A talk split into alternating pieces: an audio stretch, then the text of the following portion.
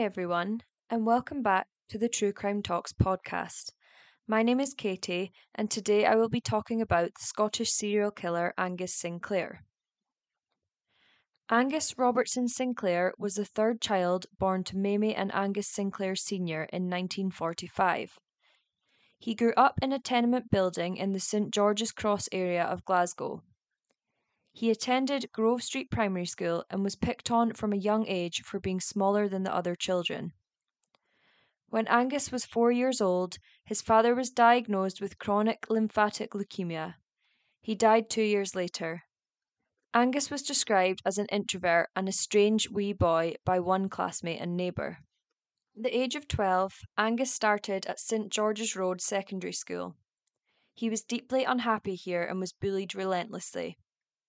He did not perform well academically and was later described by a psychiatrist as of below average intelligence. In 1960, he left school and got a job as a van boy. Six months later, an eight year old girl was indecently assaulted nearby. Peggy Rehill, the aunt of one of the victims, said of Angus, he was caught interfering with wee lassies in Cowcaddens. People knew that about him at the time. Angus Sinclair was arrested and charged with lewd and libidinous practices. He was placed on probation for three years as he was only 15 years old at the time. On the 1st of July 1961, Angus Sinclair was home alone when he saw young Catherine Rehill skipping down the street. She was staying in the area with her siblings and aunt while her parents looked for new houses in London. Angus approached Catherine and gave her money to go to the shop. He then attacked her and dumped her body in the close. She was found quickly by two women, and Angus volunteered to phone an ambulance. He claimed she had fallen down the stairs. Catherine died in an ambulance on the way to the hospital. A murder investigation was launched, and Metropolitan Police tried to find Catherine's parents in London. Neighbours were suspicious when Angus Sinclair disappeared after the murder, and he was searched for by local men. The police found and arrested him the next day. 16 year old Angus was charged on the 3rd of July. He pleaded guilty to culpable homicide in August at the High Court in Edinburgh.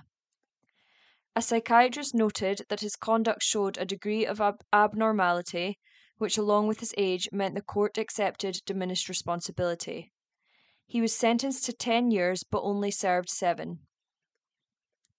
Angus was released from Saughton Prison in Edinburgh in 1968. His mother planned to change his name and have the family emigrate with him, however, this did not happen. He kept his name and moved to Edinburgh. He found work as a painter and decorator and spent the next two years living in a flat in Hill Place.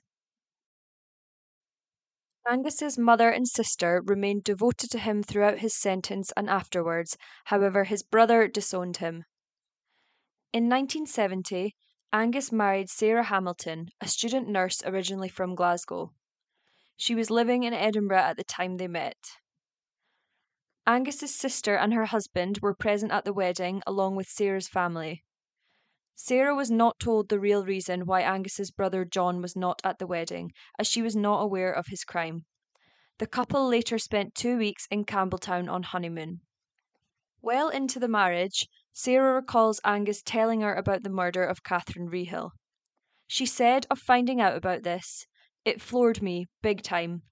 It was put across to me that he made a mistake and this young child died. That was a horror to me, but I was into my marriage at the time and I thought that I knew him. I looked at my brothers and other people in my life. They had all made mistakes. We all do when we're young. She chose to believe his story of what happened and did not feel scared of him or think that he would ever do anything like that again. Sarah and Angus were living in Glasgow with her brother when she fell pregnant. She gave birth to a boy who they named Gary. During this time, Angus was working hard and the couple had a relatively successful life. In the 1970s, Angus bought an ice cream van and also became interested in photography, setting up a darkroom to develop pictures. He would also take frequent fishing trips with Sarah's brother, Gordon Hamilton. It was during this time that Sarah found out Angus had been having several affairs with other women. When confronted, he promised it would stop. It is highly likely that Angus Sinclair was responsible for at least six murders during 1977 alone. He has not been convicted for all of these crimes. On Saturday, the 11th of June 1977, 37 year old Frances Barker went missing after being dropped off at home by a taxi in Maryhill, Glasgow. She was last seen outside 289 Maryhill Road. At this time, Angus was living at 375 Maryhill Road with his mother. Sixteen days later, the body of Frances Barker was found bound and gagged outside Glenboig in Lanarkshire. Eight weeks later, on the 5th of August 1977, 20 year old Anna Kenny went missing after leaving the Hurdy Gurdy pub in Glasgow. Her and her friend Wilma Sutherland had met two men, one of which Anna left with. Police traced the man who said he had left her to get a taxi. Her remains were found 21 months later in a place called Skipness close to Campbeltown, where Angus had spent his honeymoon. On Friday, the 1st of October 1977, 36 year old Hilda Macaulay left the Plaza Ballroom in Glasgow.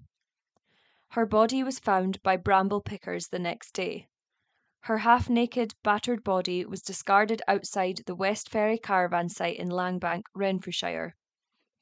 Her clothing was scattered around, but her handbag, coat, and shoes were missing. It was later discovered that stealing items of clothing was Angus Sinclair's signature.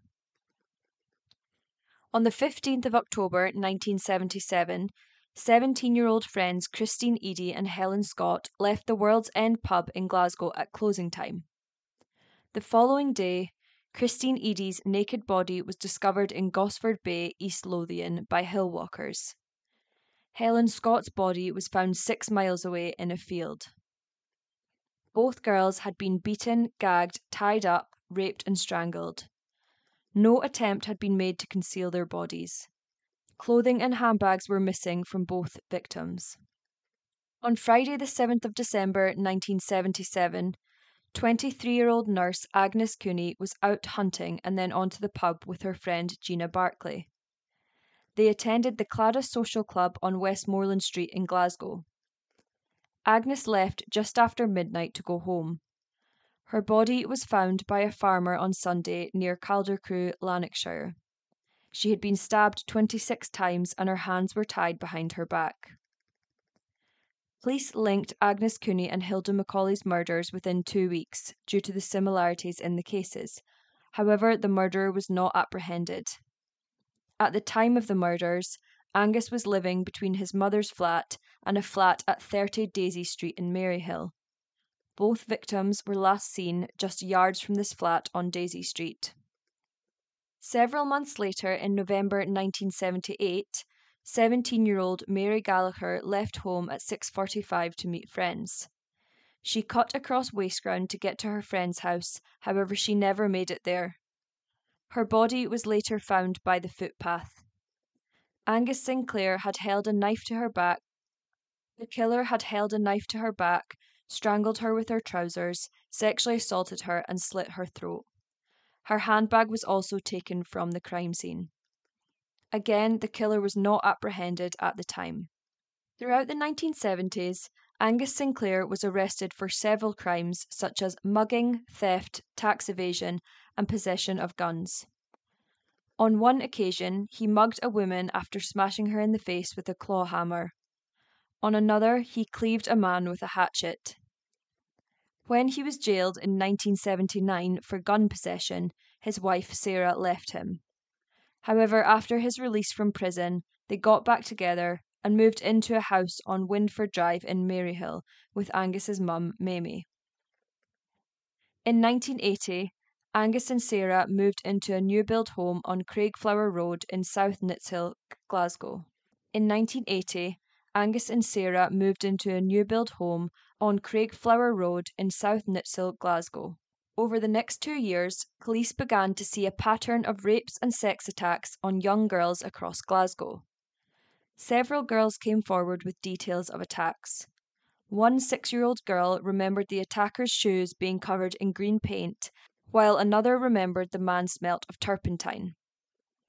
At the time of these attacks, Angus Sinclair was working as a painter and decorator. Angus Sinclair was eventually arrested after he was positively identified by one of his victims. He was charged with nine counts of sexual assault and three counts of rape. All victims were between the ages of 6 and 14 years old. Angus initially denied the attacks, however, after a visit with his wife, he admitted to the crimes. He confessed that he had been attacking girls for years and could not recall how many. Angus Sinclair was sentenced to life imprisonment for the attacks. It was very unusual in Scotland to be sentenced to life imprisonment for a rape. However, the judge felt at the time that this was the appropriate sentence. Angus Sinclair's first murder conviction came almost 20 years later.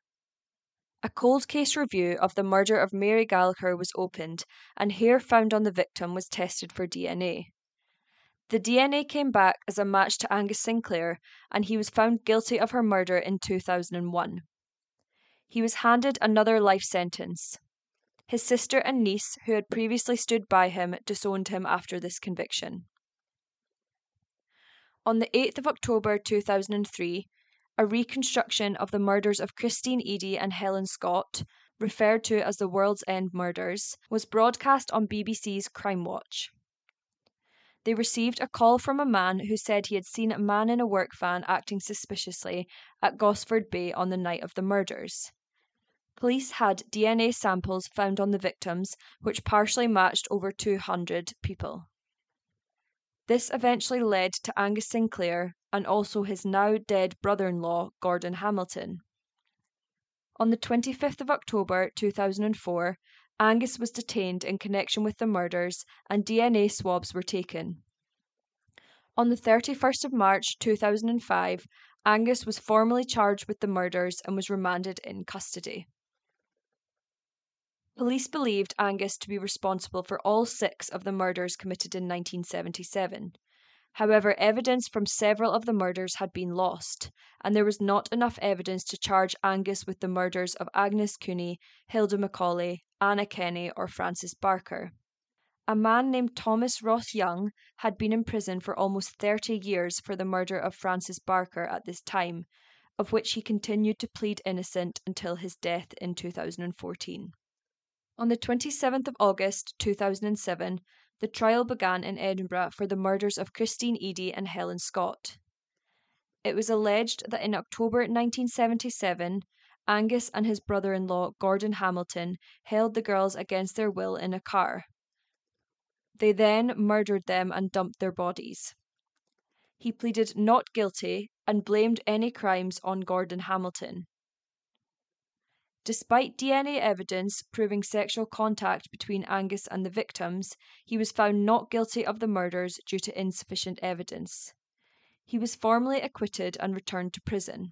The acquittal of Angus Sinclair led to a review of the double jeopardy law, which meant that someone acquitted for a crime could not be tried again. On the 22nd of March 2011, the Double Jeopardy Act was passed, meaning a person acquitted for an offence could be prosecuted again. On the 13th of October 2014, Angus Sinclair was again tried for the murders. He was found guilty this time and sentenced to another life sentence. He was never formally charged with the other murders, however, it is strongly believed that he was the one that committed them. In March 2019, Angus Sinclair died in his prison cell at the age of 73. There is speculation that there were more victims of Angus Sinclair and Gordon Hamilton, who died in 1996. In the book, author and ex former detective suggests Gordon Hamilton may have been responsible for two murders. These murders occurred in 1979 and 1980, while Angus Sinclair was in prison. The murders of Carol Lannon and Elizabeth McCabe, also known as the Templeton Wood murders, occurred in Dundee, Scotland. The body of 20 year old Elizabeth McCabe was found in 1980, only 150 yards from where the body of 18 year old Carol Lannon was found the year before. Elizabeth had been choked with her blue jumper, and her handbag and shoes were found three miles away. Carol Lannon's clothes and handbag were found 80 miles away, washed up on a riverbank.